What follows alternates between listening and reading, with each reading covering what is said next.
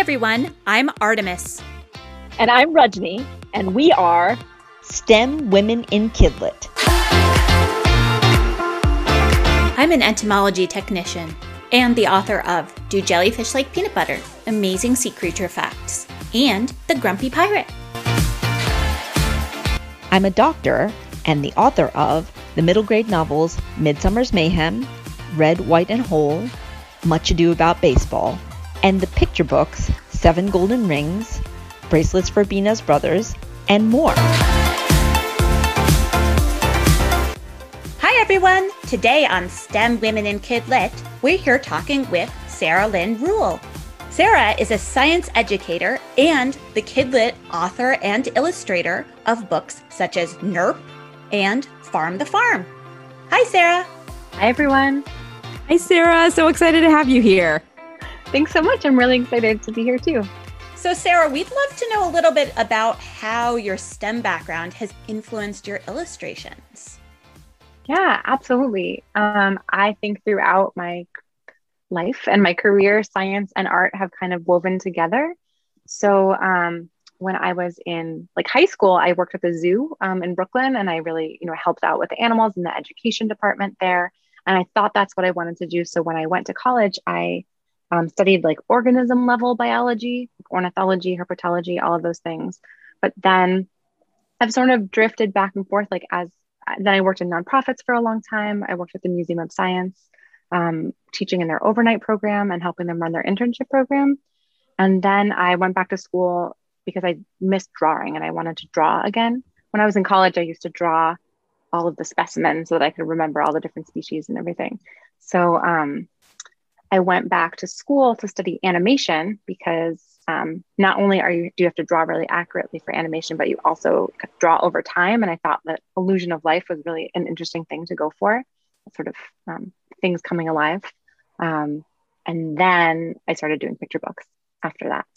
So, and now I do some um, scientific illustration, like for the Museum of Science. I just finished some um, murals for their new climate change in New England exhibit. Well, that's awesome. What is your favorite animal to draw? Oh, oh my goodness, I can't choose.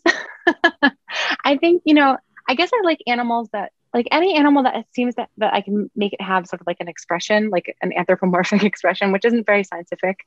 Um, but like I really like I don't know, like angry looking birds, like um, caracaras or like, or like, I don't know, like eagles, like with their like big, you know, their eyebrows. Thing. And they're, they're not angry, uh, but to me, they feel that way. So I like. What's the hardest animal for you to draw? Hmm. You know, I don't know if there's like a specific species that's hard to draw, but I sometimes I have trouble with muzzles. So like if you're talking about like uh even like a dog muzzle, if you're mm-hmm. facing head on, you've got that foreshortening. So like trying to like I just drew some bats for the Museum of Science for like a spot illustration for their exhibit. And I was having some trouble with I had one bat that was looking straight sort of at the pretend camera of my drawing and um, getting the muzzle to have some depth was difficult. But I don't think there's any I always look for lots of um, reference images when I'm drawing. So I try to find lots of different reference images. And if you can get sort of a feel for what it is. I think you can anything is anything is drawable. That's, That's the word. So, so you're an illustrator and an author. Do you think STEM influences your stories as well, your storylines?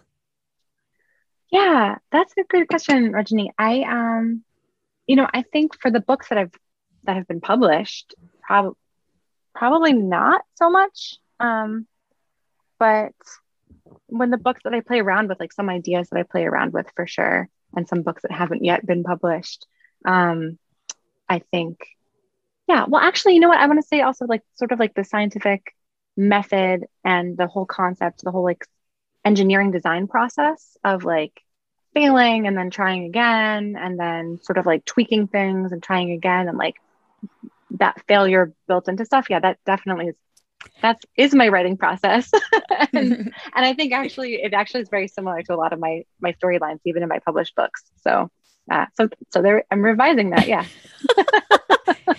yes, failure is part of everything, right? Definitely yeah. in STEM and for sure in writing and illustrating. Yeah. yeah.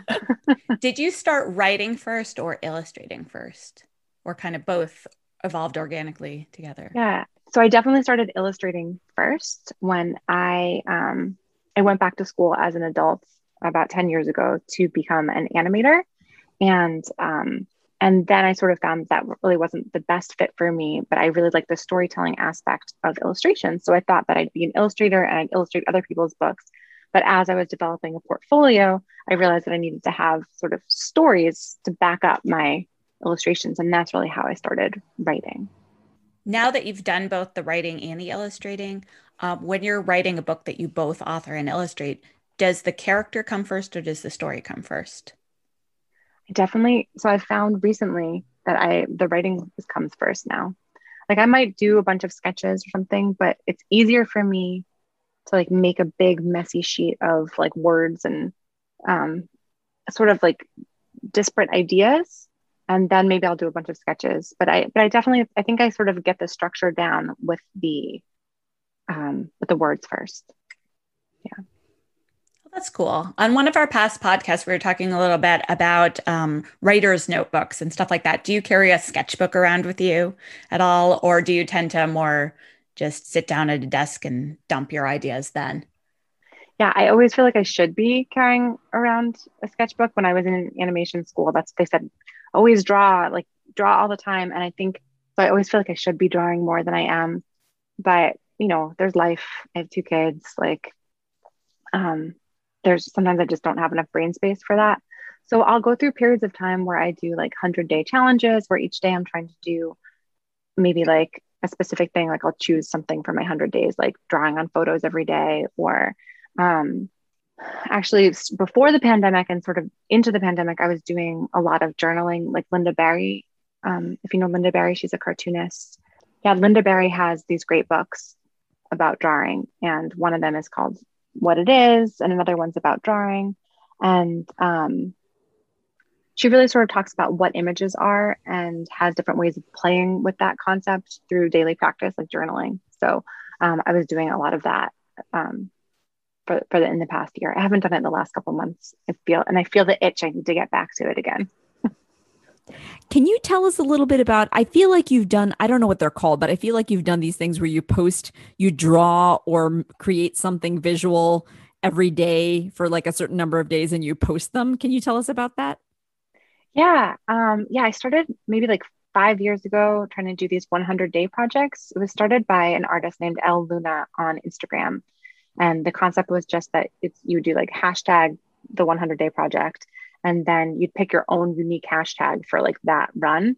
So um, two years in a row, I did, um, you know, hashtag 100 days of drawing on photos, and then um, where I would take a photo every day with my iPhone, and then I would draw on it, like add something fun in, like I had a pic, like I would like take a picture of my kids walking down the street, and like then in the picture they'd be like holding hands with a dinosaur or something like that.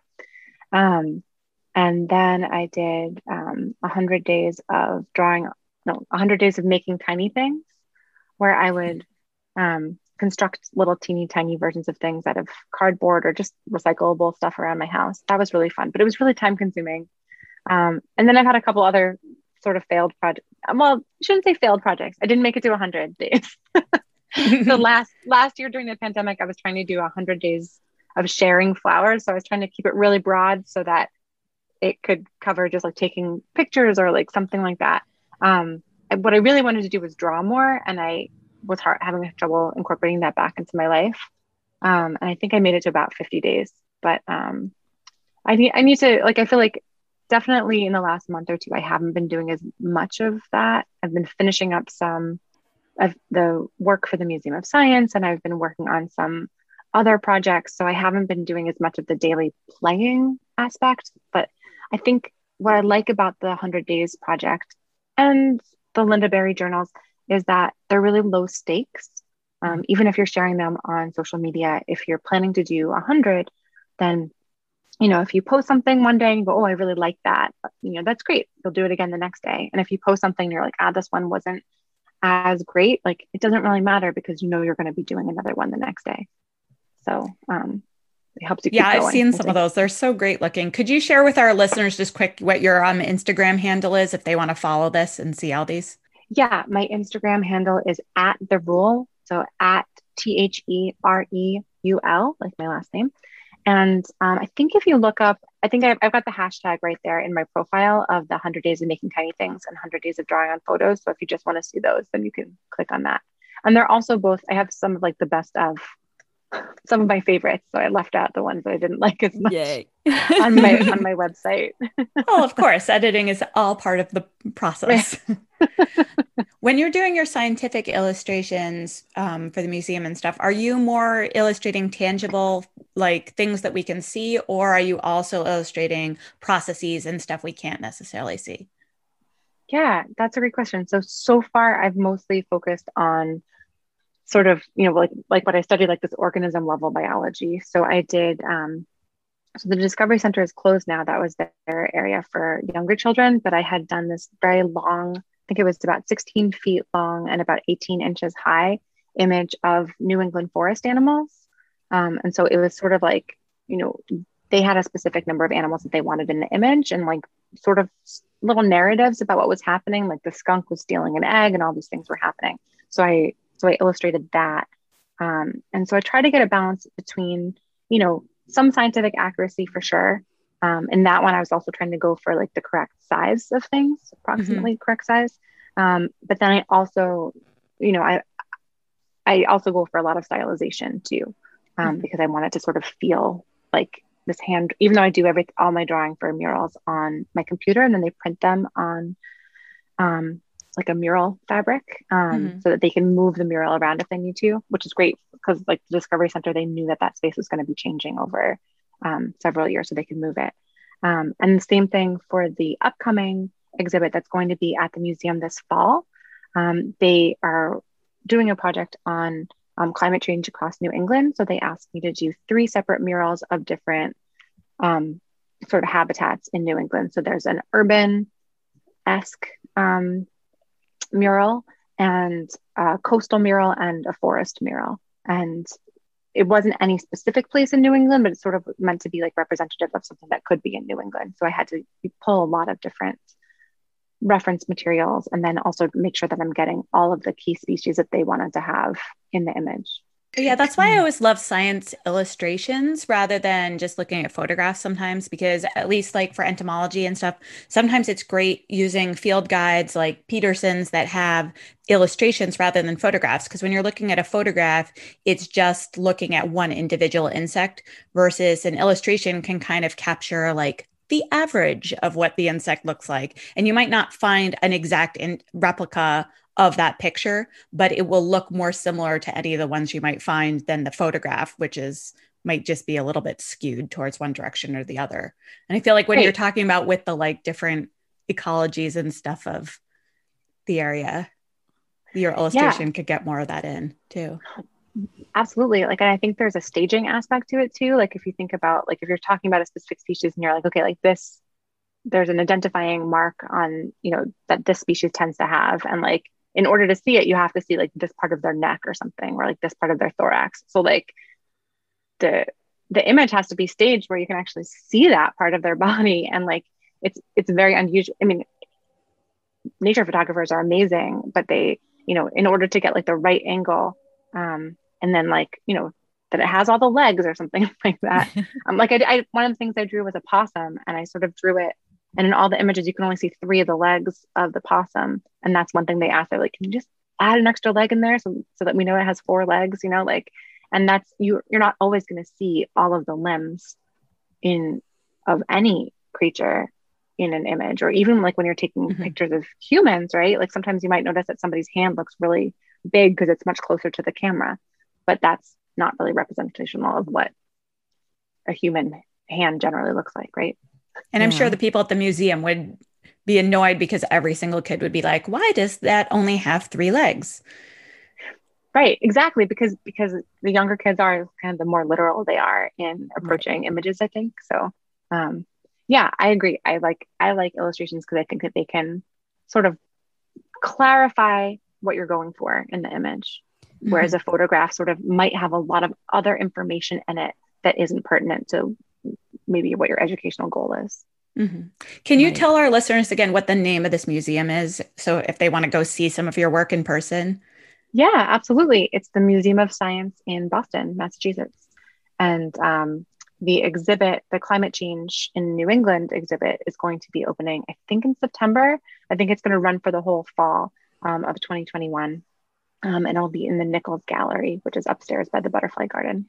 That's so exciting, Sarah. We have to take a field trip there together. Yeah. Yeah. You're listening to STEM Women in Kidlit, hosted by Artemis Roehrig and Rajani LaRocca. We're here today talking with science educator and Kidlit author illustrator, Sarah Lynne Reul. Um, okay, so I, now I'm going to ask a question to which I'm not even sure I understand the answer or the question, but I'm just going to ask it anyway. So, okay. does having an animation background change the way you think about illustration? Um, I I think so for sure. Yeah. Um, well, I think you know in several ways. So I think when I decided to go back to school as an adult, you know, I hadn't been drawing for a really long time. Like I sort of drew. I feel like a lot of times you see um, bios of illustrators in picture books and they say so and so has been drawing since they could pick up a pencil, right? Like if, I feel like I've seen that so many times. And whenever I see that, I think, well, I loved drawing when I was a kid. And then when I was about 11 or 12, I sort of stopped drawing because I wasn't able to draw things in the way that I wanted them to look. And I felt a lot of pressure to get things right. And um, so I stopped drawing for a really long, really long time. And I think that happens to a lot of adults. A lot of people that I meet say, I can't draw. And I think, well, that just wasn't something that, you know, your schooling focused on and you just haven't been able to practice. That's you know, my feeling about drawing in general. I think that if you're able to um, form, you know, letters like the 26 letter, right? 26 letters of the alphabet. if you if usually at least in the language, yes. right? I like the number 27 a lot, so I feel like I'm always leaning towards 27. but, 26 letters on the alphabet. if you can draw those shapes, then I think you know you're capable of you have the physical ability to draw. Um, I think it's just, you know, that's really not what you know what i found american culture really emphasizes visual communication is not something that i got in school so back to your question about how animation sort of gets into that when i went back to school i was thinking well do i want to do illustration or do i want to do animation animation and what i found really appealing about animation is this um, illusion of life and this um, sort of the dynamic approach to movement so you can you know obviously you know, when you're doing animation, it's one drawing after another, like a flip book, right? So for each second of on screen animation, you've got, you know, 12 to, well, usually you have about 24 frames, but usually it's maybe like each drawing is held for two frames. So it's maybe 12, 12 drawings per second of on screen animation. So you have to really draw and draw and draw and draw, and you have to like capture the feeling of the movement in every one of those drawings. And so I try to capture that in my um, singular drawings that I mostly do now. Um, and I think so. I think there's there's that, and a lot of the principles of animation that I learned about. There's 12 principles that were laid out by some of like the Disney. There's these nine old men from Disney, like that's that's what they called themselves, and um, they they sort of outlined, you know, these guys who were like working in the 30s and 40s and really developing the Disney animation style um, they developed these animation principles, which include like staging and includes like um, uh, exaggeration and things like that, that really can help inform your illustration. And one other thing about animation that I think has helped me is that because you have to do so many drawings and you have to be pretty accurate, right? You can't like change the size of a head from one drawing to the next because then your head and your animation will look like it's kind of like blurp, blurp, like it'll look like it's getting i'm trying to for our podcast I'm trying to get the visual across like it'll look like it's getting bigger and smaller right when really if you just want it moving across the page you don't want that effect so you have to get really good at drawing over and over again and if you mess up you have to just draw it again you have to keep going keep going and so that's something that whenever i'm having trouble with an illustration i just remind myself well you're trained as an animator and if you don't like this drawing just draw it again. Like if you don't like that piece, just draw it again. Like just do it over. Just keep doing it. Um, so that's how I think animation affects my illustration work. Mm-hmm. It's a long answer. Sarah, you do a lot of um, 3D type stuff as well. And I was wondering if you ever did like stop motion animation with those, or if you like enact the characters, or if those just get translated into more of a two dimensional setting. Yeah, so I haven't really done too much of that kind of work. It's I love stop motion animation. Like um, The Nightmare Before Christmas was one of my favorite movies when I was a kid growing up. Um, so I love that kind of animation. It's kind of a different approach than the hand-drawn animation that I that I learned, um, just because of the order of the drawings that you have to do and the order of the um, the way that you do stop motion animation. But I always loved when I was a kid. I had a dollhouse and I loved building little things for it and like making food for my dolls and things like that. So I think, um, and I really love the idea of like building a tiny little world and sort of like it. And I love miniatures because mm-hmm. it sort of feels like I don't know, maybe it's because I have control over things. like, it just I like and I I like it when I see miniature things because it just feels like this other world thing. So yeah, I, cool. I think yeah, I think if I were to do animation, I would like maybe build a set and then do hand drawn animation on top of it, sort of like I did NERP. But that that would be a fun thing to do. At one point when I was a kid, my parents gave me a dollhouse, but with no furniture in it. And they made me, and so I had to make all my own furniture. I was not that like skilled, but I would use, you know, like old toilet paper tubes and yeah, make functional enough, even if it wasn't aesthetically pleasing furniture with lots of scotch tape. But, right. you know, yeah. Yeah. My kids do that all the time. They actually built, like at the beginning of COVID, they built this like big, like, uh, Barbie house, like out of like all these different cardboard boxes, and they like put shingles, like individual post-it note shingles, and like it was it was crazy. And it was on our front porch. We have an enclosed front porch, and it was there for like months and months and months. And finally, I was like, we have to get rid. Of. I was like, what is this? Like it's just like a random box. They're like, that's that's the refrigerator. You can't throw that out. Yeah, I accum- my house accumulated a lot of um, cardboard box sculptures over COVID. Yeah. I would say that's like the big thing that came out of COVID was my kids got very good at like cutting cardboard and duct taping things and right. Yeah. You know, we'll we'll have a whole future of engineers and architects on our hand later. Yeah. Absolutely. Yes, and a childhood full of uh, duct tape and cardboard is always a good thing. Yeah. Sarah, can we touch can we just talk a little bit about NERP? I feel yeah. like that book is so much fun. So first of all, I think so did it grow out of um did the illustrations like grow out of one of those 100 days projects and also i remember so sarah and i are um, critique partners and i remember you um, bringing this manuscript to us and like the nonsense words like how joyful they were and also how like clear it like it was what you were like what the characters were talking about even though these words didn't actually exist in english. I just love it. So can you tell us a little bit about how you came to write and draw it? Yeah thanks. Yeah it was a really fun book to work on. Um, yeah so it definitely came out of two of the 100 day projects actually because there's drawing on the photos. I took photographs and i drew all the characters and all the food on the photographs on the computer.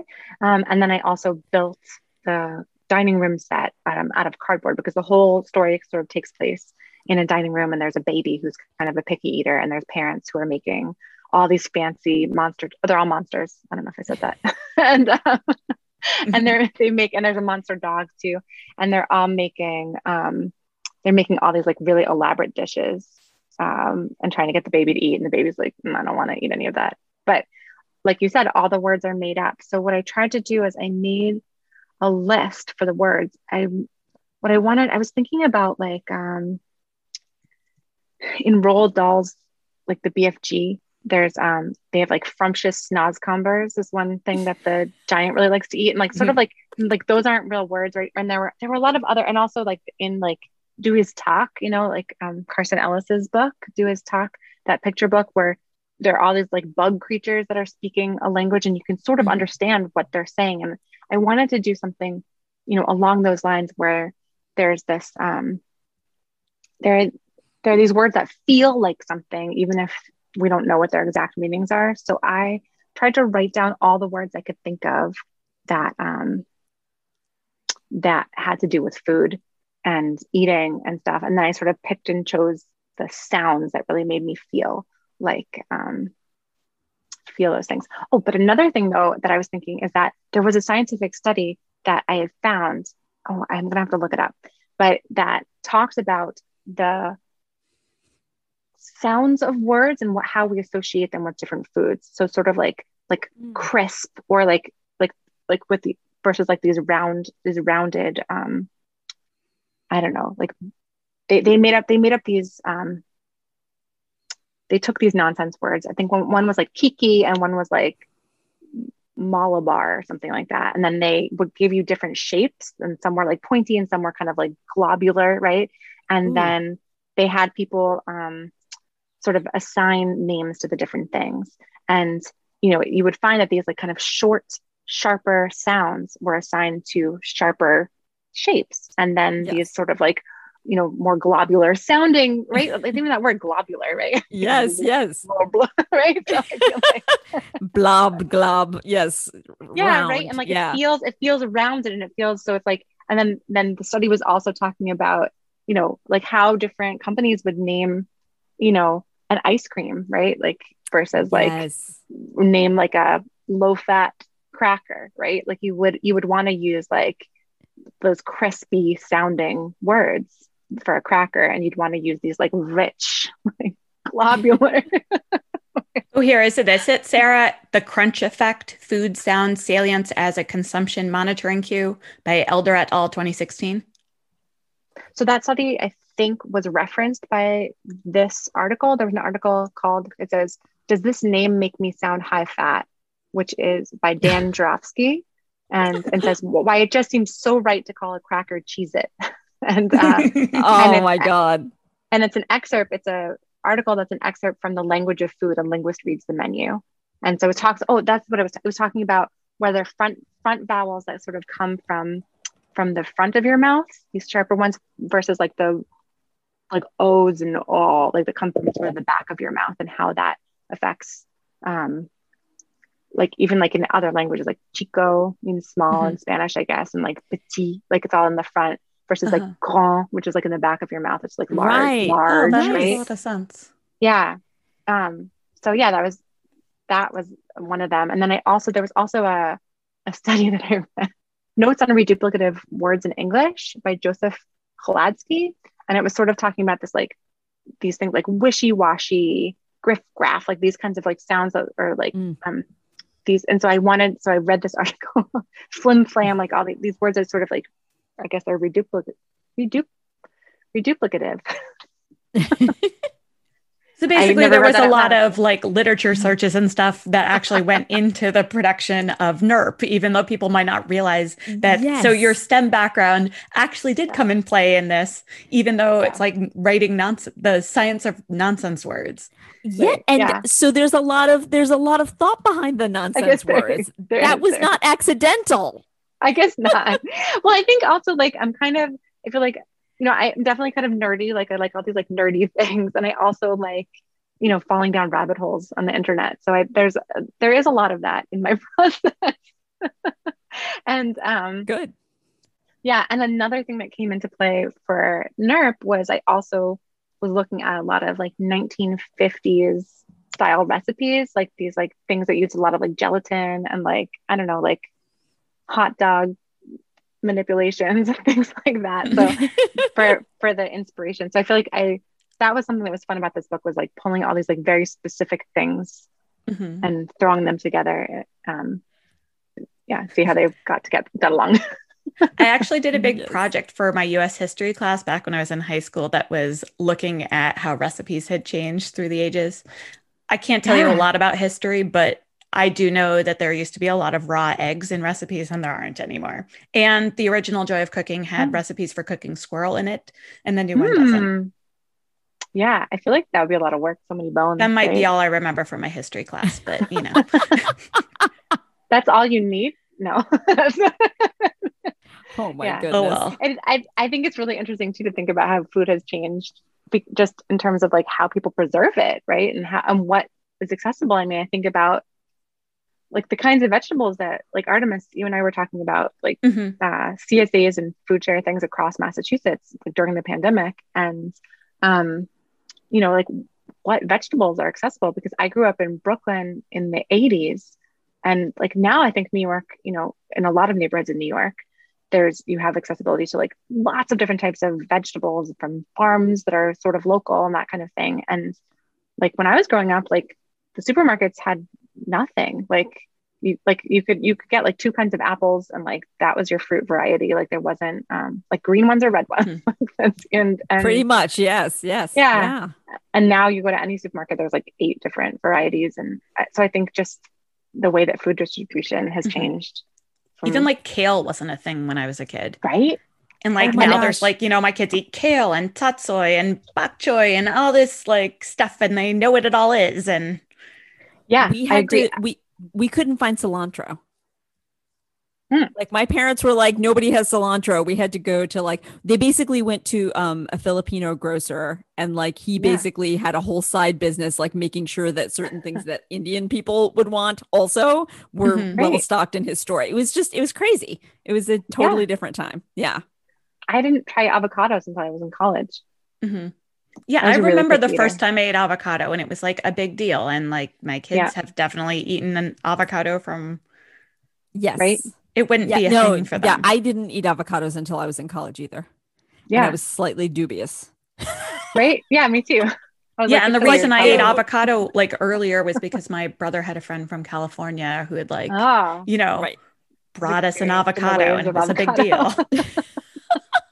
And okay, I didn't have sushi. I never tried sushi until I was like out almost out of college. And that was because I went and visited a friend in California. And I was like, okay, I'm going to try it. If I die, just like tell my family what happened. Okay. And he was like, oh my God, what's wrong with you? But my children, they're so into sushi. It is it just makes me laugh. And I'm just like, yeah, this is a completely different world that they're growing up yeah in. there's just so much more access i was thinking like i also didn't have sushi until i was out of college because i was a vegetarian in college so i didn't have like real sushi till i was out of college and i was thinking like my grandparents passed away when i was like tw- you know 12 and 14 and i was like did my grandparents ever have sushi like it's just it was just interesting to think about that like you know that they lived in massachusetts and like sushi was not like widely available to you know Right. you know, Ironically, the first- Massachusetts. yeah the first sushi I ever ate was an avocado roll because I was a vegetarian. right yeah. I'm like, oh, full circle this there. but- again. Yeah. it makes me wonder though what foods were like I, i'm like wow we we've eaten so many different foods that our like parents didn't know about i'm like what are our kids now gonna think like oh they did never ate this or this and Green. and it probably goes the other direction too right because i've never eaten a squirrel before and that might have been really common back in the 50s or my, something my dad grew up in Queens in New York and he used to go fishing for eel in like the bay there, I guess. He used to he used to he and his friends used to go fishing for eel and then he would bring half of them to the butcher and sell them to the butcher. And then he would bring the rest of them home and they would just eat eel that he caught in the bay, which is crazy that you would I mean maybe people still do that now. I don't know. I don't live in Queens anymore. I mean I, I but like still I'd be surprised. I- you it have to just go goes- hunting with a slingshot for rabbits in Queens. like Mhm. you can't do that. yeah i'm sure lots of people do that across america but probably not in queens as much I think there's a lot a big opportunity for venison. I think deer have overrun Long Island, so I think that Oh uh, yeah. yeah, I think that I think if you wanted to, you could probably do that, but I I don't if I it becomes clearer and clearer to me that if I actually had to obtain my own meat, I would be even more of a vegetarian than I are. like I'm like I don't eat meat that often, but like I'm okay with it. But like if I had to go obtain it for myself, forget it. I would be done. I, I Nope. don't even Yeah. yeah. Can't can't even No, I totally that. I totally agree. We had friends who were vegetarians. They decided to not become vegetarians anymore. And as part of that process, they decided to like start to slaughter their own meat. And I was like, that's intense. Like, and, and I was and I was like, if I had to do that, like, and they went to like a small farm where everybody was like, all the animals were like humanely raised and everything. And like they faced, they were like, we're gonna face this part of the process. And I was like, wow, good, good for you. Cause I like I would definitely go, I'm we're pretty vegetarian too. I would go like I'm, I'm fine. I'm fine with that. I don't really need to eat any of that anymore. No. no. Did did um the vegetarianism come first, or did the working with animals, like in college and working at the z- going to the zoo and stuff, come first? That's a good question. I mean, I was a vegetarian from when I was like 12 to when I was probably about uh, like 20 or so. And then, and then, and then I, and I never like ate like all that much meat. Actually, that's not true. We, we, for a while, we, we joined a meat share from one of the local Mhm. farms. And then we got so much meat. And I was like, it was way more meat than we ever wanted to eat. Um, so we ate a lot of meat during that time just because I was like, we have so much meat. But um, but aside from that, um, yeah, I don't know. Uh, I mean, when I worked at the at the zoo, I was at first I was a docent. I actually started when I was 12. So I was a docent. So I was kind of like a volunteer. And like when people would come, like a lot of times I would hang out with the we had Hamadryas baboons and um in this really cool, like large setting. And you, they had these big windows. So they sort of had this, their own natural setting. And then um, but they had these really really red bottoms the females had these like super inflamed looking bottoms so Mhm. people would come and be like ew what's wrong with her butt and like you'd have to be like oh there's nothing wrong with it like this is like part of their process and like when they're in heat like it swells up and like and so you had to like explain to people um what uh you know all that kind of thing so that's that's sort of so i feel like that probably Mhm. didn't influence my vegetarianism too much Although there was a cow, there was a small cow because there was a little petting farm. And I don't know if she was the only cow in Brooklyn at the time, but her name was Agnes. And she was a kind of cow called a Dexter cow, which I think was like a Scottish Highlands cow, maybe. And she was small, like she her she could put her head on my shoulder, and that was about as tall as she was. Um, and I would just sit and like scratch her neck when nobody was around. Like we would just hang out and I would scratch her neck the whole time. So um, anyway, so I had a cow friend growing up in Brooklyn. and will this cow maybe friend maybe that's it. has this cow friend appeared in any of your books? She hasn't. And even in my book, Farm the Farm, I do have a cow in it. And my kids think that the cow looks like our dog. So I guess I didn't do a very faithful cow representation. Maybe just her expression, the dog like expression. There you go. It's a very loyal, moochy kind of cow.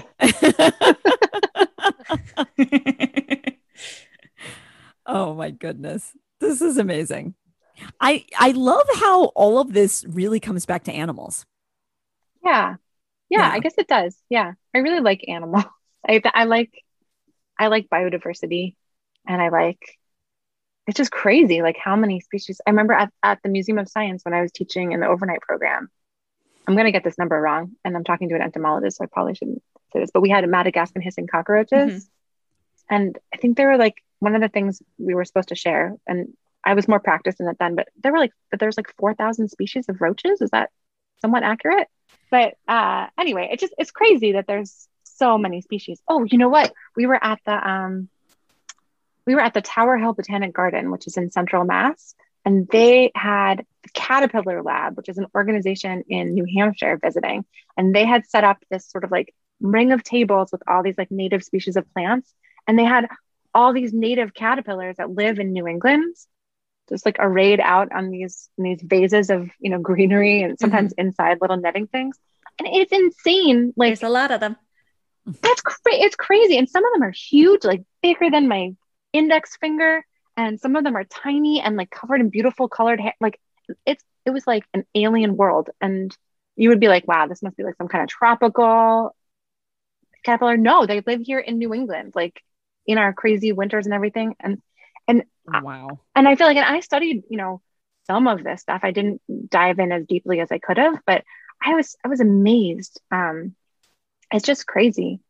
And recently, um, starting in the pandemic, actually, my older daughter and I started going on walks, um, nature documentation walks with a local organization called Earthwise Aware, where they use this iNaturalist app. Um, I don't know if you've used that before. Artemis. Yeah, it's pretty cool. Yeah, it's super cool where you can take photos with your phone of like insects or plants or whatever. That's all we are able to take photos of. Birds move too fast for us. And um, and then you can upload them and it can sort of guess what species it is, or you can identify it if you know. And then other local experts or amateurs like you um, can confirm or make other suggestions. And then there's so there's sort of like this crowdsourcing um, science information. So you can so we've been going with a group of like very knowledgeable people. So we've been learning so much.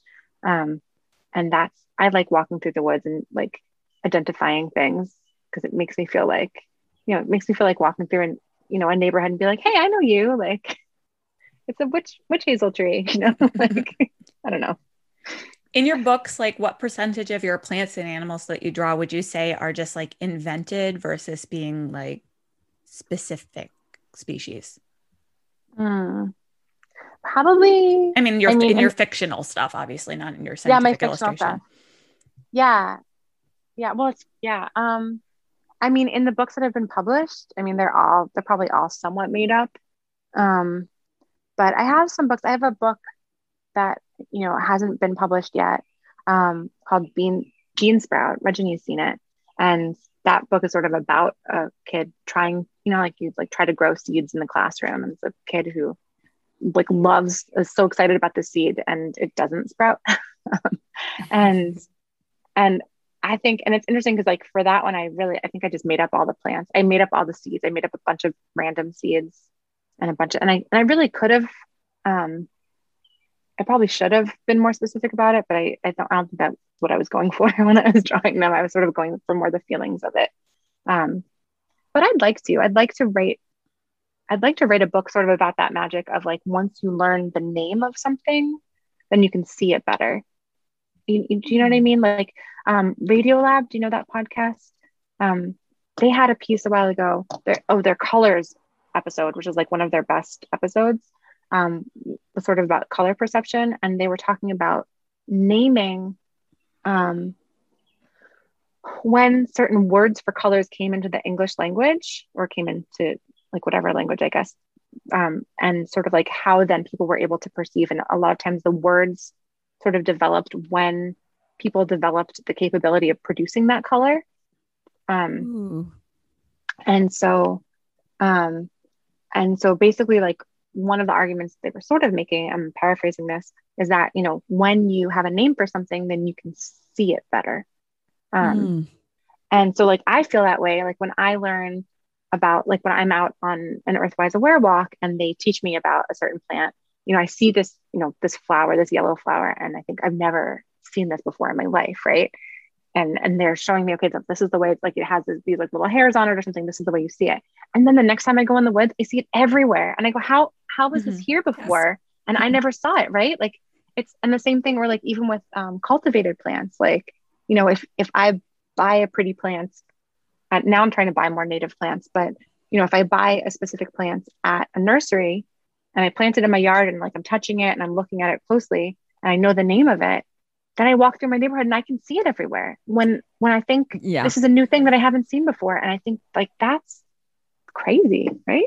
Mhm. yeah, I think that happens all the time. I feel like um it happens like with a um a concept you hadn't seen before or like a word that is new to you and then all of a sudden you're like what in the world it's everywhere uh, i think it's very interesting and i think that you know th- that's part of like the psychology of our brains where it's like once because i think in the past you might have seen those things and just glossed over them because you didn't Right. recognize them as anything special and Just then a once plant. your yeah, Yeah. once your brain was like attuned to the fact that you know what this thing is and you can recognize it then it just starts recognizing it I, it's so it's so interesting to me yeah Mm-hmm. Yeah. Yeah i love i And I- love that Yeah. and I imagine too, like when you were doing your medical training, or you know, Regina, or when you were doing your entomology training, like you came across that, like with specific, um, like body parts, or I don't know, like, uh, I don't know, It makes you diseases start or seeing things a certain Yeah. way.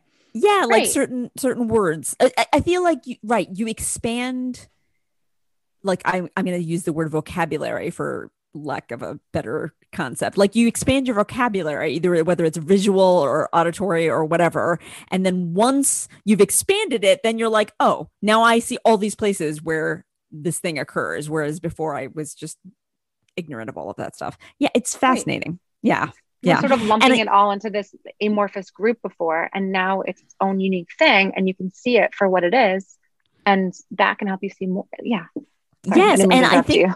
No, no, no. and I think that, but this applies, of course, to children's books because then when children learn about something in a book or mm-hmm. they just find something intriguing, then they're going to go out and see it everywhere too, which is so, yes. so cool. Yeah.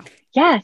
Yeah. And speaking of books, do you have a STEM book recommendation you can give our listeners? Yes, I have some um, recommendations for sure. Um, there's um, the book, The Girl Who Drew Butterflies How Maria Merian's Art Changed Science. I don't know if it's Mariah or Maria Merian, but it's by Joyce Sidman and it won a Sibert Award and it's amazing. It's a chapter book and it talks about a woman who um, lived in, oh gosh, I'm forgetting now. She lived a long time ago, like in the 1600s, I want to say, or maybe even before that. And she um, was super interested in like metamorphosis. And it, people kind of just thought that bugs were like magic or like devils or something. and like, so she, but she was like really interested in like how they how they grew and changed and she she drew them. Her father had been um, like a tulip painter i think. And um, so that's sort of how she she learned um, painting. And anyway super fascinating. And oh and it ties back into our caterpillar conversation. Exactly. Yes. Um they are yeah. magical right? Scientifically yes. magical. Yes. Mm-hmm. yeah. And then of course there's um Hayley Barrett's book what um, miss mitchell saw um, which mm-hmm. is about the astronomer Maria Mitchell. And then um, when I asked my kids to recommend, they said I had to talk about the science comic series. And I don't know if you've shared those, anybody has shared those before. Oh, oh my goodness, these are amazing. So they're a series of graphic novels. It's um, the science, get to know your universe, the science comics series. And it's um, from first, second books. And there's a whole ton of them. I mean, our library has a million of them. We own three of them currently. And Miriam's favorite is um, my my older daughter's favorite is the Brain, the Ultimate Thinking Machine, and it's by Tory Woollcott and illustrated by Alex uh, Graudins or Groudin. I don't know how you say Alex's name, um, but it's they're amazing. It has so much scientific information and it's in this really fun graphic novel format. Um, I also like the ones they have about dogs and cats and They've also got trees and bats and coral reefs and dinosaurs. They've got so many things. So whatever you want, but it doesn't really matter. I think if you think you're interested in the topic ahead of time, because when you pick up the book, there's super interesting stuff in it. So yeah, that's so great, and that's such a great uh, link between um, kind of STEM nonfiction and illustrations, which is just like so cool. Yeah, that's awesome. That's great. Thank you so much for coming and talking to us today. Thank you, Sarah. You're so much fun. It's always fun to talk to you. Thank you. I had I had a lot of fun. It was really really exciting to talk about to nerd out a little bit about drawing and science and scientific process. So thank you for inviting me. for more information about Sarah and her books, you can visit her website, ruler, which is spelled R E U L E R dot com. You can find a link to that in the podcast notes or on our Facebook page. STEM Women in Kidlit. And now it's time for STEM book recommendations. My STEM book recommendation is Our House is on Fire Greta Thunberg's Call to Save the Planet, written and illustrated by Jeanette Winter. This picture book gives kids a real jumping off point um, to start learning about climate change through the lens of one of the most famous climate change activists of our time. My STEM book recommendation is Friendbots Blink and Block Make a Wish, written and illustrated by Vicky Fang. This is an absolutely adorable uh, early reader graphic novel about two little robots who meet on a playground. Uh, it includes some robot facts and um, the idea of wishing on a coin. Thank you for listening to STEM Women in Kidlit the podcast about women with degrees or jobs in STEM fields. That's science, technology, engineering, and math, who also happen to write children's books. Happy reading!